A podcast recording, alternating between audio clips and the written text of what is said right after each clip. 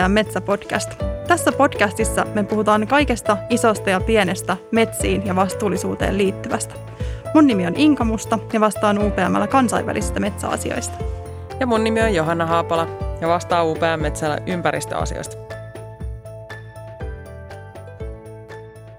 Tänään me puhutaan metsätuhoista. Metsätuhot voivat olla pahimmillaan laajoja, monen sadan tuhannen hehtaarin kokoisia alueita, jotka ovat paikallisia ympäristökatastrofeja.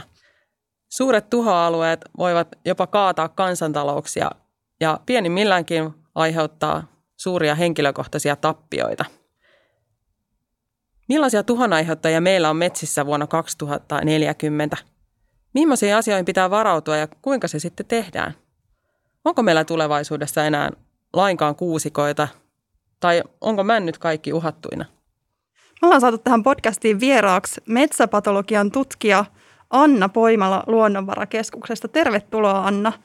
Kiitos. Kertoisit sä vähän itsestäsi, kuka olet ja mitä teet?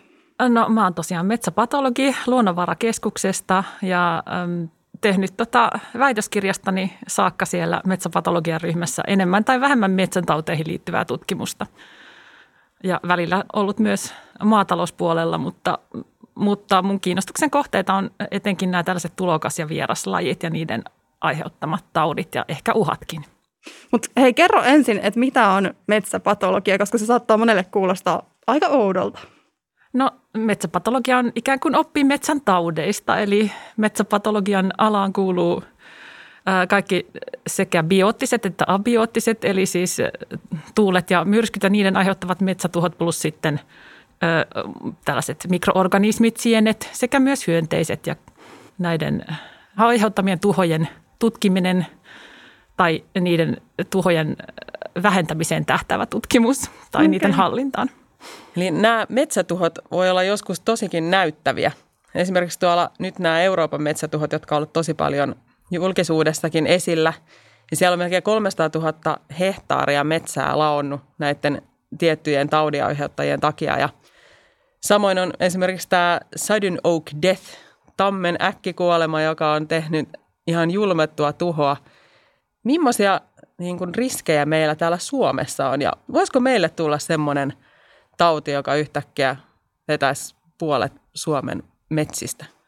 No joo, nyt kun mainitsit nämä kaksi esimerkkiä, niin tässä esimerkiksi tässä Euroopan metsätuhoissa, jossa nyt on pääasiallisesti ollut tuhon aiheuttajana tämä kirjanpainaja, joka on siis kaarnakuoriainen ja kuivattaa järeitä kuusikoita, niin tota, tässähän on ollut taustalla sekä siis kuusen viljelyn monokulttuuri että tota, ehkäpä ilmastonmuutos siinä mm. mielessä, että myrskyt on koventuneet ja määrällisesti lisääntyneet ja sitten nämä tällaiset kuumat ja kuivat hellejaksot, niin kuin niiden vuorottelun yhteisvaikutuksesta on sitten syntynyt näitä niin. valtavia karnakuoriaistuhoja. Ja nämä kirjanpainajathan on ihan Suomessakin tuttuja Joo, kyllä, kyllä, kyllä. Ja siis epidemian raja ylittyy tälläkin hetkellä siis paikoin Suomessakin. Mm.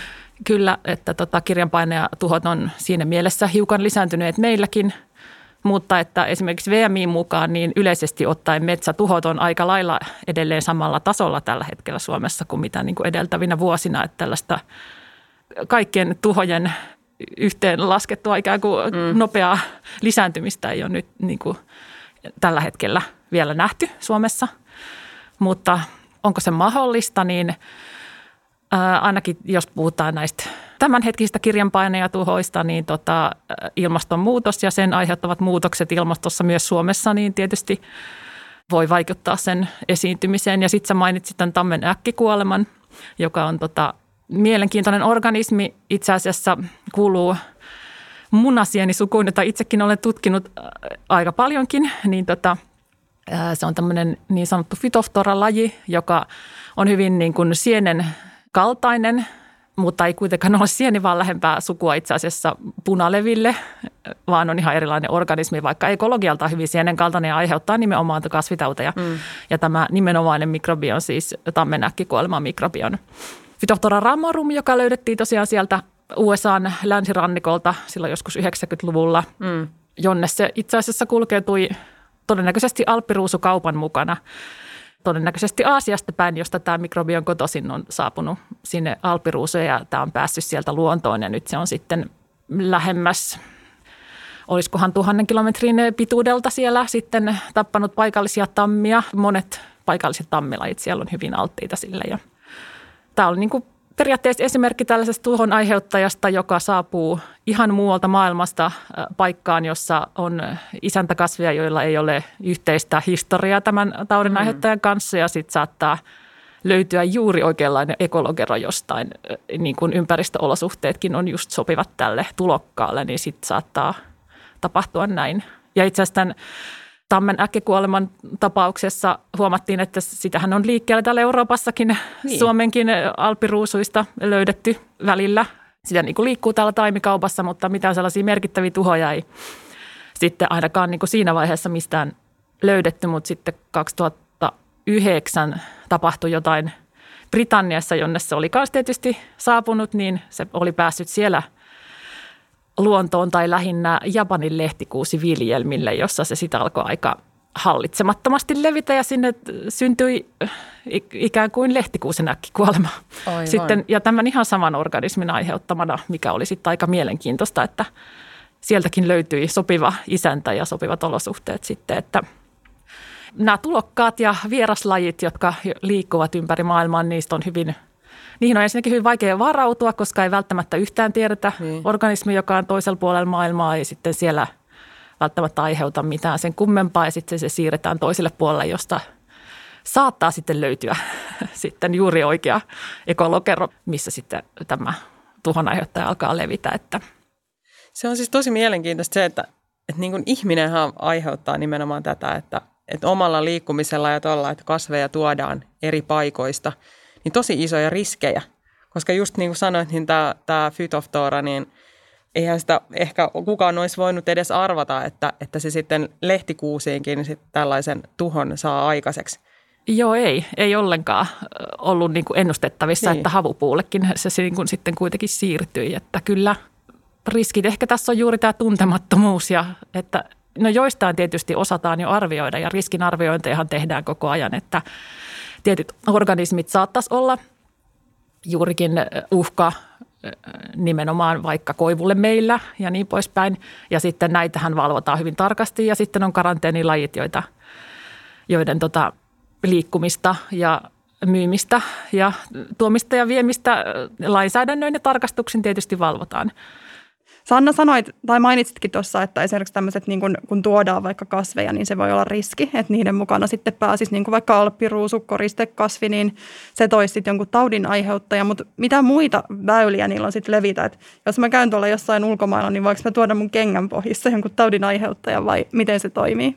No periaatteessa voit. Jos menet tuonne Kaliforniaan kävelemään, niin itse asiassa jos tulet sieltä alueelta, missä tämä tammenäkkikuolema on, niin siellä periaatteessa pitäisi desinfioida kengän pohjat ja Jotkut orga- periaatteessa, niin mitä, Ää, no itse asiassa mä en tiedä, onko siellä joka paikassa, mä en usko, että joka paikassa on, niin. on sellaisia desinfiointialtaita, mutta että itse olen siellä kerran käynyt kauan sitten ja tota, silloin meidän ryhmässä pidimme hyvin huolta, että on, ollaan desinfioitu kengän pohjat, kun lähdetään sieltä, että nimenomaan tämän leviämisen estämiseksi ja sitten jotkut organismit nimenomaan on näitä, jotka muutama lepoitiö jossain vaikka kukkaruukussa tai vaikka kengän pohjassa tai traktorin renkaassa, niin saattaa sitten kulkeutua ihan aivan huomaamatta hmm. niin kuin eteenpäin.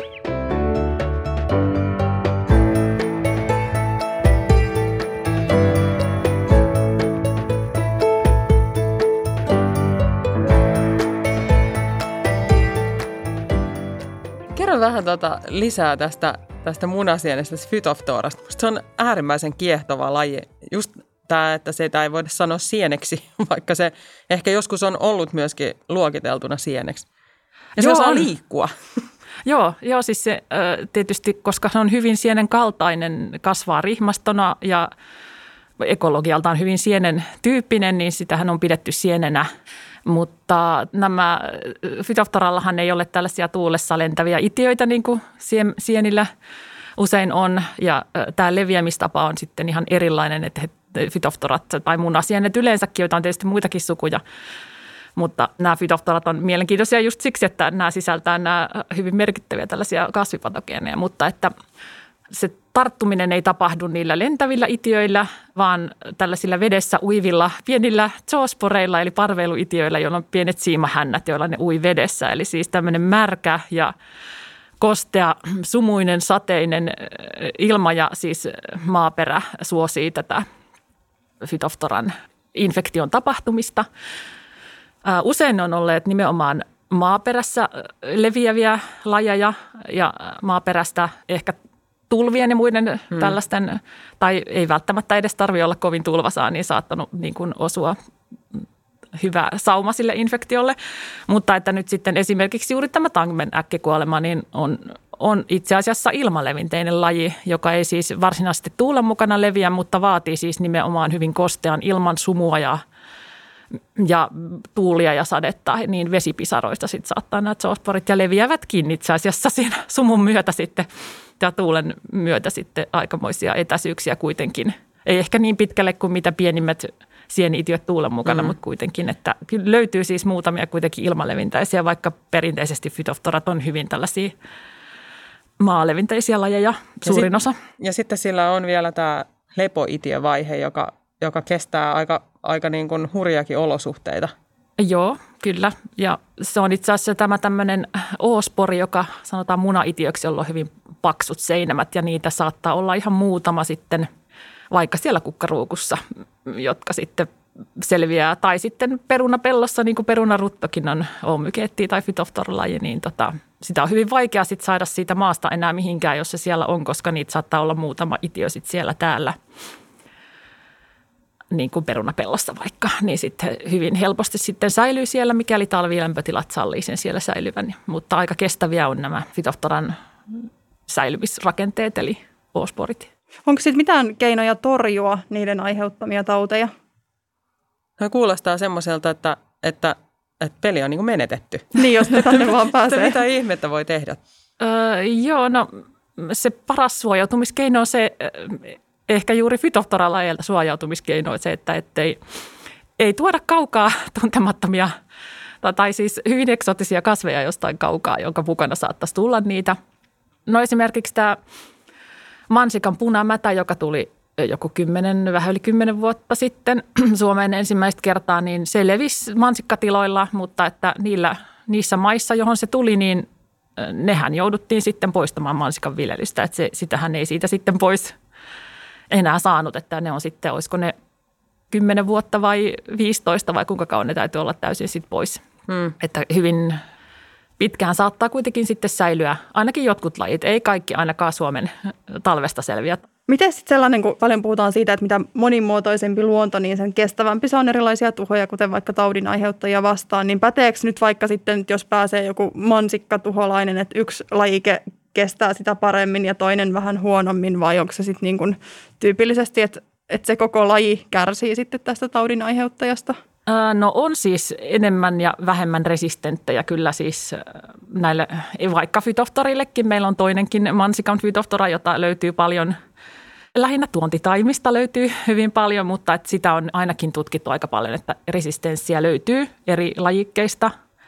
Että se on aina vähän niin kuin jatkumo, että tota, eri lajikkeet tai eri lajit, niin tietysti on niin kuin eri, mm. eri tavalla alttiutta tai resistenssiä sille, sille taudin aiheuttajalle. Että siihen sitten perustuu tämä esimerkiksi jalostus, että jos metsään vaikka saapuu joku uusi tuhon aiheuttaja, niin sieltä yleensä löytyy muutamia yksilöitä, missä tota, näkyy resistenssiä ainakin jonkun verran, niin ne on sitten hyvä lähtökohta sille jalostukselle, jos halutaan sitten mm. saada kestävä vaikka puusukupolvi aikaan mm. siitä Nyt, eteenpäin. Sä viittasit tässä aikaisemmin ja Johannakin varmaan tähän ilmastonmuutokseen, että sehän tulee muuttaa olosuhteita paljonkin Suomessa ja Suomen metsissä, niin miten ihmeessä me voitaisiin nyt jo niin kuin alkaa ajoissa varautumaan niihin uusiin tuholaisiin, mitä tänne Suomenkin metsiin tulee? Pitäisikö meidän nyt jo niin kuin osata ymmärtää ja tietää, että mitä sieltä tulee ja sitten jalostaa niitä puita paremmin vastustuskykyiseksi vai mitä meidän oikein pitäisi tehdä? No joo, tämä on aika iso kysymys. Mä oon sitä mieltä, että pitäisi alkaa jo varautua ja itse asiassa onhan siihen jo ikään kuin herättykin, että tämä tämmöinen ilmastokestävä metsätalous on niin kuin teemana sekä tässä kansallisessa metsästrategiassa että maankäyttösektorin toimenpidekokonaisuudessa, joka on nyt valmistelussa. Niin, niin tota, no, täytyy ottaa huomioon, että ö, paljon puuttuu itse asiassa tietoa näistä vaikutuksista, että miten tämä ilmastonmuutos tulee vaikuttamaan esimerkiksi yksittäisiin tuhon aiheuttajiin, mm-hmm. että toiseen aihe- vaikuttaa ehkä toisella tapaa ja toiseen toisella tapaa. Sitten on näitä tuhon aiheuttajia, jotka jo ikään kuin meillä ovat täällä ja näihin ne saattavat tosiaan niiden aktiivisuutta tai niiden aiheuttamia tuhoja lisätä. Plus sitten yhteisvaikutuksessa niin, että jostain tuodaan joku uusi tuhon aiheuttaja, jolle sitten ilmastonmuutos luo sopivat olosuhteet, mm. että se alkaa aiheuttaa jotain yllättävää tuhoa. Tai sitten yksi on vielä semmoinen ikään kuin emergentti patogeeni saattaa syntyä, mistä on myös tällaisia mielenkiintoisia esimerkkejä, että ikään kuin laji, joka on pidempään aikaa ollut jo ekosysteemissä, niin saattaa ihan ympäristön joidenkin tekijöiden muuttumisen ansiosta muuttua yhtäkkiä sitten patogeeniseksi, että aiheuttaakin sitten tautia puissa. Että tässä on niin kuin paljon, paljon ehkä mitä pitäisi tutkia, että pitäisi nimenomaan näistä vaikutuksista tuottaa tietoa ja sitten voidaan sen jälkeen miettiä, miten varaudutaan käytännön toimissa minkäkin asian suhteen. Mm. Me ei voida varmaan suoraan ottaa opikset taisin just lukea jotain kirjaa, jossa sanottiin, että oliko se nyt näin, että Etelä-Suomessa olisi alle sadan vuoden päästä tämmöinen Unkarin ilmasto, niin tietysti sitten nämä meidän puut on erilaisia, mitä on nyt sitten siellä vaikka Unkarissa. Että me ei varmaan voida ihan suoraan sieltäkään niin vetää niitä oppeja ja ajatella, että miten no, tulisi toimia. Joo, joo, senkin takia, että meidän valoolosuhteet ei kuitenkaan mm. ole samat, mitä, mitä siellä. Niin toi on tärkeä huomio, koska siis helposti tulee ajateltua, että todella meillä on samanlainen ilmasto tai kasvillisuus sitten tulevaisuudessa täällä, mutta eihän valon määrään ei vaikuta ilmastonmuutos. Et sehän voi tuottaa sitten taas niinku uuden kysymysmerkin, että millä tavalla ne, ne lajit sitten siihen reagoi. Moniahan näistä metsäpatogeeneista ja tuholaislajeista niin on jo tunnistettu, että ne on ihan todella suuria riskejä Suomen luonnolle. Mun tulee mieleen esimerkiksi tämä mäntyankeroinen, joka, joka pystyy tuhoamaan mäntyjä, jolla taas on Suomessa tosi suuri taloudellinen vaikutus. Et jos mäntyankeroinen tulisi Suomeen ja riskinä olisi, että kaikki meidän männyt menisi siinä, niin siinä vaiheessa olisi kyse sekä ekokatastrofista, ehkä sitten myöskin taloudellisesta katastrofista Suomen, Suomessa. Ja tota, millä tavalla näitä tämmöisiä tulokaslajeja, niin miten, miten tätä niin hallitaan, näitä jo tiedettyjä lajeja? tulokaslajeihin varautuminen perustuu näihin lajilistoihin, johon listataan potentiaaliset vaaralliset tuhokaslajit, joita sitten seurataan kasvin tarkastuksin liikutellessa taimimateriaalia muun muassa. Ja tota, näitä listoja päivitetään koko ajan ja ne laaditaan sitten EU-tasolla. Ja näitä seuraa Suomessa ruokavirasto näitä karanteenilajeiksi määriteltyjä suurimman riskin lajeja, joka muun muassa tämä mäntyankeroinenkin on. Ja tota, käsittääkseni esimerkiksi mäntyankeroista, niin sehän tulee puisen pakkausmateriaalin mm. mukana liikkuu, niin tota, tarkastuksissa sitä välillä löytyy, mutta ei kuitenkaan ihan säännöllisesti. Ja tota, ruokavirastohan tekee näitä kartoituksia sitten ikään kuin riskialueista ihan, ihan puistakin – ja riskialueilla, mihin on tullut tätä pakkausmateriaalia, niin siihen ikään kuin lähistöön tehdään tarkastuksia. Ja tota, tämän hetken ymmärryksen mukaan itse asiassa meidän Suomen lämpösummalla kesällä, niin mäntyonkeroinen ei välttämättä aiheuttaisi nyt tällä hetkellä mitään oireita, jotenka ruokavirasto ö, tarkistaa tai tutkii oireettomia puita. Tällä hetkellä aika, aika sokkona, mutta kuitenkin tehdään kartoituksia tehdään ja sitten tätä mäntyankeroista levittää nämä monogamos-suvun jäärät myös, että näitä jääriä sitten myös pisto tarkastetaan ja niistä tutkitaan tätä mäntyankeroista, että, että olisiko se päässyt jossain paikassa luonnon puolelle siirtymään, mutta, tota, mutta tosiaan, koska oireita ei nähtävästi ole tällä hetkellä odotettavissa, niin se on aika, aika hankalaa saada sitä sitten no, kiinni. Kyllä. Eli sitten, sitten jos kesät alkavat muuttumaan paljon kuumemmiksi ja ikään kuin oireet ja leviäminen todennäköisemmäksi, niin sitten alkaa sitten olla no toisaalta helpompi löytää, mutta myös kiire niin. saada se kiinni. Niinpä. Ja sittenhän rajoitustoimenpiteet on sitten rankat, jos se löytyy jostain luonnon puusta, että siinä on suuri suojavyöhyke, mistä pitää hakata havupuut pois sitten. Mm. Eli aika rajuja toimia sitten tarvitaan, että jos tämmöinen havainto oikeasti tulee. Mä muistan Joo. muutama vuosi sitten, taisi olla just tästä Aasian runkojäärästä Joo. keissi, oliko Vantaalla. Ja silloin oli kauhean uhka, että kohta meillä ei ole Vantaalla puita, kun pitää tota, noudattaa näitä varotoimenpiteitä, mutta se ei tainnut sitten kuitenkaan yltyä Joo, se oli itse asiassa semmoinen onnistumisesimerkki, se mm. Vantaan keissi. Sehän oli 2015, kun se tuli se Aasian runkojäärä pakkausmateriaalissa niin kuin lähikoivuihin, mistä se sitten löytyi, että sieltä alkoi tulla ison kokoisia jääriä ja se löydettiin ja tunnistettiin ilmeisesti ilmeisen nopeasti sieltä koivuista. Ja tota, näin ollen ruokavirasto teki vaadittavat toimenpiteet ja ainakin, oliko se ainakin sadan metrin säteellä poistivat kaikki isäntäkasveiksi kelpaavat lehtipuut ja vielä suuremmalla säteellä mielestäni kaatovat aika paljon ja tutkivat siis ainakin viiden vuoden ajan ja nyt juuri tämän vuoden alussa tuli se viiden vuoden jakso täyteen, eli sitä on nyt tutkittu ja etsitty viisi vuotta ja nyt sitten voidaan olla tota, sitä mieltä, että Aasian runkojäärä ei päässyt leviämään tästä suojavyöhykkeeltä kauemmas, mikä mm. oli ihan, ihan hieno juttu. Mutta sitten päinvastainen esimerkki nyt löytyy ehkä sit sieltä Portugalista ja Espanjasta, johon se mäntyankeroihin on, on saapunut, niin siellä nämä suojavyöhykkeet ei ole onnistunut estämään sen leviämistä, että – se edelleen siellä etenee. Mm. Niin näähän on, sanotaan niin kuin vaikeita, koska näähän usein nämä haitalliset vieraslajit nimenomaan siksi ne varmaan on haitallisia, että ne on niin aggressiivisia leviämään ja niitä on sitten vaikea torjua. Ja mulla tulee mieleen, että tuossa tietysti kerroit sitä, että viranomaisilla on tässä hirveän iso rooli, että he tekevät näitä tarkastuksia ja tutkii ja selvittää, miten on levinnyt ja sitten tarvittaessa tekee näitä torjuntatoimenpiteitä. Mutta onhan meillä sitten myös maanomistajillakin velvollisuuksia, että jos esimerkiksi jättiputki leviää sinne omiin metsiin tai omalle pihalle tai muualle, niin sehän on maanomistajan velvollisuus periaatteessa lain mukaan sitten torjua näitä Kyllä. myöskin.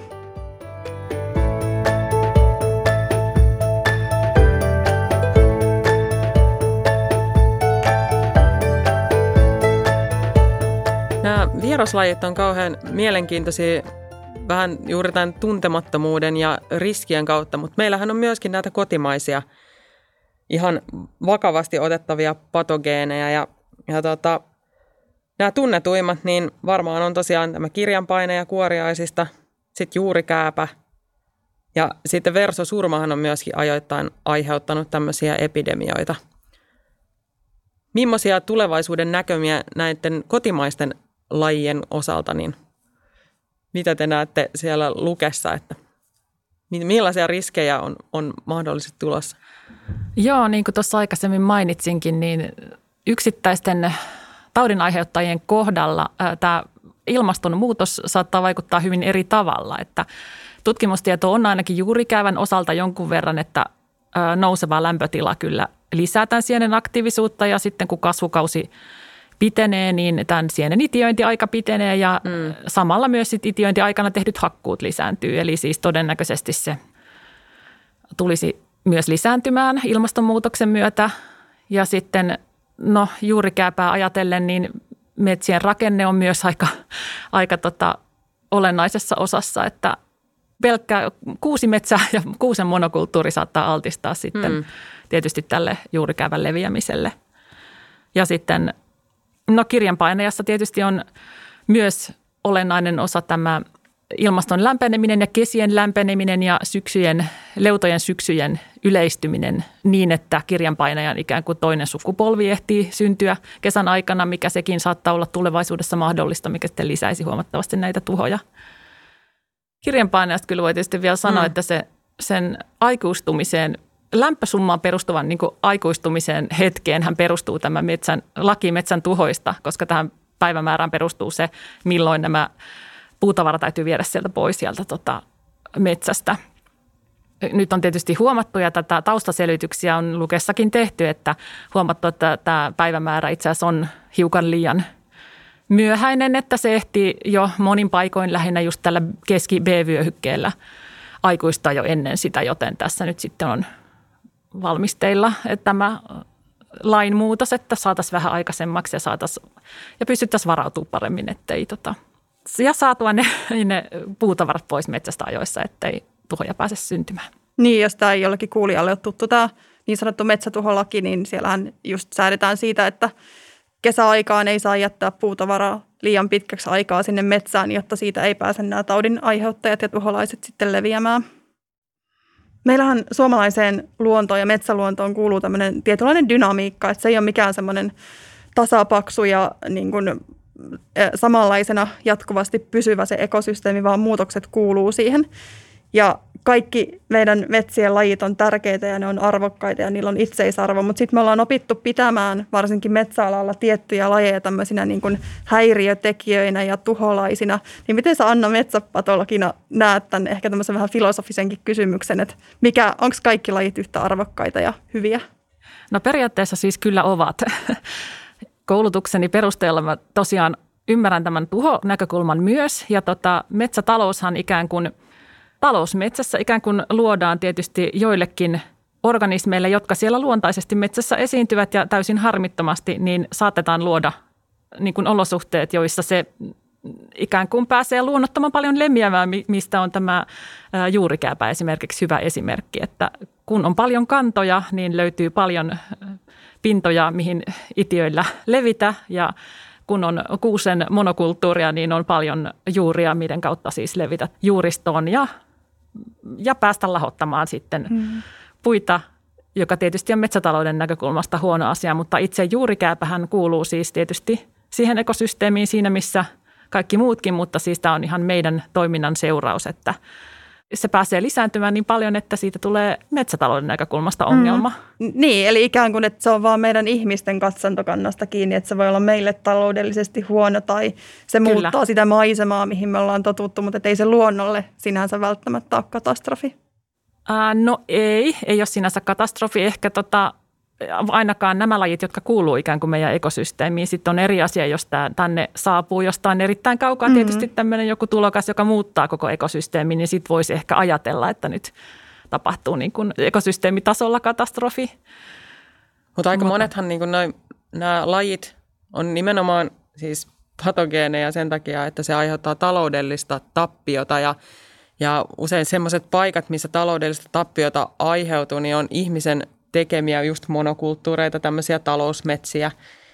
Onko semmoisia, tota, semmoista tapahtunut, että ihan tämmöinen normaali, niin sanottu tämmöinen normaali ekosysteemi, luonnontilanne ekosysteemi olisi taudin aiheuttajan takia ollut vaarassa. Mulla ainakin tulee mieleen Australia, joka on eristäytymisessään niin ollut aika aina Joo, se, riskipaikka. liittyy nämä tämä liikkuvuus ja globalisaatio, mm. se, se on periaatteessa ihmisen toiminnan niin kuin seurausta sekin, että ekosysteemiin, joka on naivi ikään kuin suhteessa siihen taudin aiheuttajaan tai johonkin hyönteiseen, joka sinne tuodaan, jolla ei ole siis sitä evoluutiota tämän tulokkaan kanssa, niin saattaa sitten olla hyvinkin, ja saarethan on hyvä esimerkki näistä. Mm että siellä on saattanut muuttua kokonainen ekosysteemi sitten sen tulokkaan seurauksena. Mutta har, harvemmin tai tuskin koskaan se on ikään kuin siihen ekosysteemiin endemisesti kuuluva laji, joka no ehkä saa nähdä, mitä tämä globaali ilmastonmuutos saa aikaan, että ikään mm-hmm. kuin mm-hmm. tietysti luonnon ekosysteemitkin saattaa muuttua ihan ilmastonmuutoksen seurauksena, että lajit Kyllä. saattaa sitten runsaussuhteet muuttua ja näin Toi on mielenkiintoista, kun sanoit just sitä, että juurikääpä, sitähän tosiaan löytyy ihan tämmöisistä luonnontilaisistakin metsistä Suomessa. Samoin kirjanpainajaa, versosurmaa, kaikkia näitä tämmöisiä meidän lajeja. Ja nythän on tämmöisiä nousevia lajeja myöskin, jotka, jotka on löytynyt jo pitkään suomalaisista metsistä, mutta nyt jotain on muuttunut ja niistä on ruvennut tulemaan tämmöisiä patogeeneja. Osaatko sanoa joitain esimerkkejä? Uh, no tästä on esimerkiksi, yksi esimerkki on tämä kuusen mustakoro, joka on neonektrian laji, joka on ollut Suomessa jo pitkään, mutta että vasta nyt tässä viime vuosina tai vuosikymmenen aikana ehkä tota, päässyt aiheuttamaan paikallisesti tällaisia pahojakin mustakoro-esiintymiä. Ja tota, Lukella tuolla äh, Suonejoilla niitä on tutkittukin jonkun verran ja tota, ei, periaatteessa ei tiedetä, miksi Niin mikä sitä, niin tässä, tekijä? tässä tapauksessa ei ole kauhean hyvin selvillä nämä taustatekijät, että miksi tämä mustakoro on nyt ikään kuin villiintynyt, mutta ainakin siihen vaikuttaa siis tämä kuusien alkuperä, että Luken tällaisilla provenienssikokeillahan nämä eteläiset alkuperät oli erittäin alttiita sit sille mustakorolle, joka sinne, joka sinne tuli ja tota, erittäin rehevillä kasvupaikoilla se on aiheuttanut hyvin paljon enemmän, että mm. tällaiset tekijät siihen on liittynyt.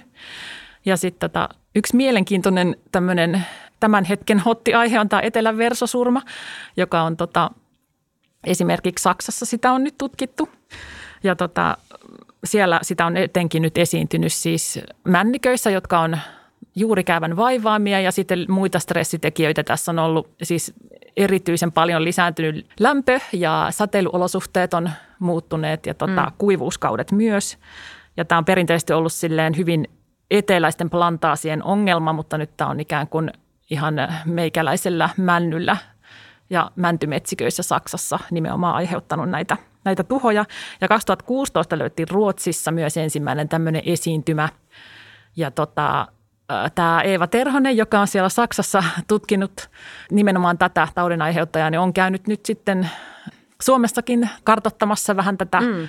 että löytyisikö meiltä, meiltä tätä samaa patogeenia ja löysi sitä sitten ihan nyt kuukausi sitten tuli hänen artikkelinsa, jossa raportoi, että tota, muutamalta paikkakunnalta löytyi tässä Etelä-Lounais-Suomessa ja, tota, ja mitään oireita kuitenkaan tämä patogeeni ei aiheuta. Ja itse asiassa jo kymmenen vuotta sitten sitä löytyi Suomessa jo kävyistä niin kuin saprofyyttinä, eli ei, ei ole ihan varmuutta siitä, että onko tämä niin tulokas, joka on tullut niin. nyt vastikään Eurooppaan vai onko tämä semmoinen, joka on ollut hyvin pitkään. Ja sitten ilmastonmuutoksen tai ympäristön tekijöiden muutoksen myötä on sitten ikään kuin muuttunut patogeeniseksi, mikä itse asiassa saattaa olla ihan todennäköinen selitys, vaikka tätä varsinaista mekanismia ei vielä tunneta, mutta tutkimuksia on, on käynnissä tästä aiheesta kyllä. Mutta että tulevaisuudessa, koska meillä nyt tätä on, niin sitten ainakin, ainakin riskialttiille paikoilla kannattaa sitten seurata, että mm, mitä, mitä männiköissä tapahtuu.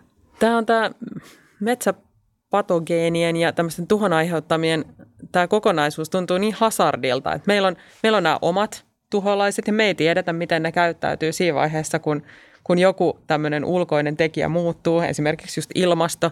Sitten meillä on nämä meidän omat lajit, jotka ei vielä toimi patogeeneina tai eivät vielä aiheuta tämmöisiä suuria tuhoja, mutta me ei tiedetä, että millä tavalla nekin sitten tulevaisuudessa, voisiko ne aiheuttaa tämmöisiä mittavia tuhoja. Sitten meillä on vielä nämä niin tulokas- ja vieraslajit, joita vaikka niitä yritetään rajalla suitsia ja, ja yritetään pistokokein tutkia, ettei niitä pääsisi meidän luontoon, niin me, me ei voida olla varmoja, etteikö ne voisi päästä. Ei, ja tästä on ihan näyttöäkin, että nämä tarkastukset ei selkeästikään Euroopan tasolla ainakaan toimi, niin. että nämä vierasperäisten aiheuttamat tuhot on ikään kuin lisääntyneet jostain 1800-luvulta kiihtyvästikin jopa lisääntyneet ja siitäkin huolimatta, että paljon tehdään leviämisen estämiseksi.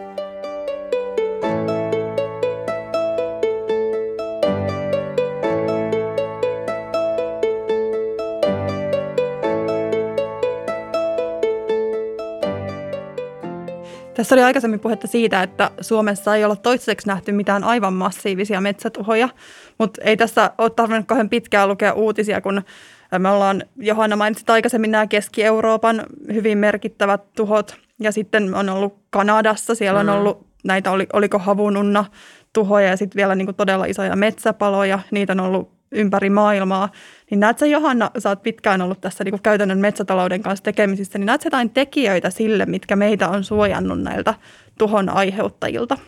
Joo, kyllähän varmaan suurimpana tekijänä nyt ehkä on kuitenkin tämä meidän talvi, joka meillä toistaiseksi on ollut.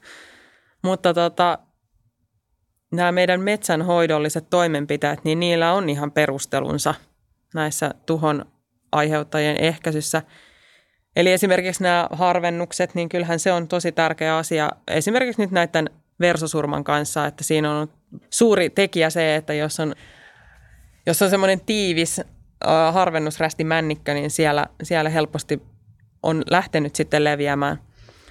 Tosin siinä niin on ollut sitten myöskin sadannalla vaikutusta, että millaiset kosteusolosuhteet, jos oikein muistan. Mutta kyllä meillä varmaan myöskin olennaista on se, että, että on ollut kuitenkin suht monipuolinen se puulajisto.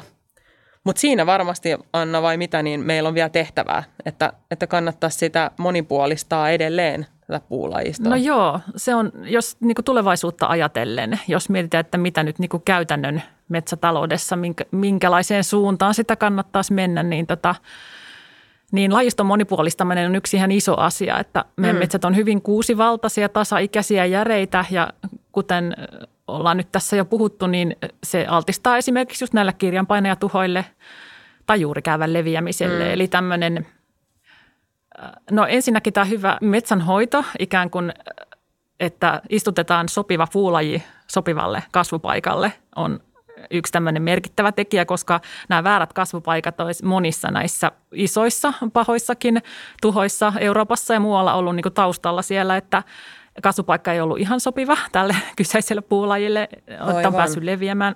Ja sitten just nimenomaan tämä lajiston monipuolistus tai ehkä semmoinen riskien hajauttaminen, että mm. niin kuin ihan, vai mitä mä sanoisin, sekä puuston niin kuin suosiminen ja sitten ihan koko maiseman rakennekin olisi niin kuin monimuotoinen. Ja sitten käytettäisiin erilaisia metsänhoitomenetelmiä useampia ja sekametsiä itse asiassa tutkitaan nyt hyvinkin paljon ja niiden perustamisen edellytyksiä, koska se jotenkin nähdään. Ja musta hyvä, että nähdään sekä maiseman metsänkäyttömenetelmien että puulajiston, että ikään kuin kaiken monipuolistaminen eli kuulostaa siltä, että biodiversiteettikin mm-hmm. siis toisin mm-hmm. sanoen lisääntyy, että ikään kuin näihin tulevaisuuden tautiuhkiin varautuminen ja biodiversiteettitavoitteet ei välttämättä ole niin kuin ristiriitaisia keskenään. Että. Aivan. Ja sitten yksihän, mikä vielä on, niin tämä alkuperä, että meillä on oikeita, oikeita taimiaineista ja oikeat siemenet oikeassa paikassa, niin se on myös Suomessa hoidettu aika hyvin toistaiseksi. Mm-hmm. Miten tämä niin jalostus, näetkö siinä mahdollisuuksia vai riskejä? Ää, no olen ainakin sitä mieltä, että siihen kannattaa panostaa, koska nämä olosuhteet muuttuu ja sitä kautta tietysti tutkimuksella saadaan niin kuin vaikutustietoa, johon voi sitten perustaa tämän, tämän jalostuksen. Esimerkiksi just siis tuholaisten kestävyyttähän on, käytetään jo jalostuksessa ihan geenitasollakin jo niin kuin tutkitaan ja siinä, siinä on paljon mahdollisuuksia ikään kuin saada tai ajatella niin kuin, että meidän puulajit saataisiin ikään kuin sopeutuvaisemmiksi tähän mm. ympäristömuutokseen. Vaikka mm. tietysti lisäähän todennäköisesti saamme myös sitten lisää variaatiota niin kuin uusista puulajeista, joille ympäristö olosuhteet täällä ehkä muodostuu tulevaisuudessa paremmiksi. Et varmaan Suomessa ei näitä tuhon aiheuttajia senkään takia ole ollut, että taimitarhat toimii aika hyvin. Vai mitä Anna? Joo. Taimitarhan hygienia on ikään kuin aika hyvällä tasolla ja sitä on kehitetty koko ajan, että meillä ei ole tällaista avomaakasvatusta ollenkaan enää taimissa ja, ja tota, missä, missä saattaisi tosiaan paljon helpommin ne maalevintäiset tuho, tuholaiset ainakin levitä ja, ja ilmavuutta ja tällaista taimien tiheyttä on harvennettu tässä ajan myötä ja se on nyt aika ikään kuin saatu toimimaan aika lailla jouhevasti, että tota, tämä taimitarhan toimivuus ja hygienia on, on ikään kuin ihan hyvällä tolalla. Toi on helppo kuvitella kyllä, että, että sillä on iso vaikutus, jos me mietitään taimitarhaa, missä kasvatetaan valtavat määrät taimia, sitten ne lähtee tonne eri puolille maata, niin se voisi olla kyllä varmaan potentiaalinen tosi vakava riski, jos sitä kautta sitten lähtisi leviämään. Joo, ja se on ihan osoitettu ainakin näiden munasienien kohdalla ja varmasti monen muunkin kohdalla, siis Euroopan tasolla, että se on pääasiallinen leviämisväylä luontoon on siis taimi, joka Joo. on saastunut, mutta, mutta että siinä se ei välttämättä näy. Mutta että ihmisellä niin itsellään on aika isokin merkitys näiden tuhojen ennaltaehkäisyssä. Ehkä sekin, että ostaa tämmöiset vastuulliset taimitarhalta taimensa, mutta myöskin ehkä mä mietin sitä, että nämä koristekasvikauppa, niin mulle ainakin tuli nyt semmoinen olo, että en ehkä lähtisi nyt ostamaan mitään alppiruusua tuolta nettimarkkinoilta ja ihan mistä tahansa. Et siinä on aika isot riskit ja ymmärretäänkö sitä aidosti, että että miten, miten niin kuin haastavista asioista on, on kyse. Siihen on vaikea varautua, koska ei oikein tiedä, mihin varaudutaan. Mm. Niin sitten on jotenkin vaikea saada pyöriä pyörimään tässä asiassa. Mutta olisiko Mut, kuitenkin niin kuin turvallisinta istuttaa vaikka sitä omaa tämmöistä No ky- joo, siis kyllä. Kuluttajana siis todellakin kannattaa, kannattaa olla kiinnostunut siitä, että mistä se on kotoisin se kasvi tai taimi, minkä ostat. Ja jos se on kotimainen taimi, niin vielä se koko ketju, että se, mm. on, se on saattanut käydä jossain muualla, jossain kasvatusvaiheessa se alppiruusu tai joku muu, niin kannattaa kysyä se koko ketju. Ja sitten tietysti seurata ja olla kiinnostunut siitä sen istutuksen jälkeen, että miltä, miltä näyttää. Mutta että kotimaisten taimien suosiminen on tietysti ihan kuluttajan näkökulmasta ihan tärkeä asia.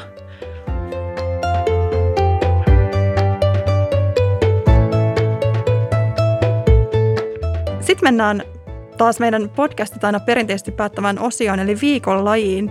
Anna, oletko valinnut meille jonkun lajin? No mä valitsin viikon lajiksi tota omena-lajikkeen Golden Delicious, koska okay. tota, tämä on se lajike, millä voidaan pyydystää fitoftoria vaikka vedestä tai maaperästä, että ne sattuvat tykkäämään juuri tästä omena wow. Onko se niin hyvän makuinen vai mistä tämä tulee? En ole kysynyt heiltä. Oh. Ihana valinta. Ei ollut aikaisemmin meillä tota. Joo, hyväksytään ehdottomasti. Se pitää olla vähän raakakin. Joo. Raaka golden delicious. joo, jostain syystä se tota, toimii kaikista parhaiten. Okei, okay. okay. jännä. Mutta miten te keksitte, että et, niin oliko teillä ensin jo valkea kuulla sit joku? Niin kuin, Ei, tätä sit... on, te, tätä, sit, niitä on pitkään kuitenkin tutkittu näitä maatalouspuolen fitoftoreita, okay, niin niitä joo. on varmaan, se on niin pikkuhiljaa löytynyt sitten joo, niin sieltä. Anna, kiitos, että olit mukana. Tämä oli mahtava sukellus tämmöiseen kiehtovaan patogeenien maailmaan. Oli kiva, kiva kun pääsit meidän kanssa keskustelemaan. Kiitos tosi paljon. Kiitos. Sä kuuntelit UPA Metsäpodcastia. Kiitos, että olit mukana. Nämä podcastit löytyy kaikilta yleisimmiltä podcast-alustoilta.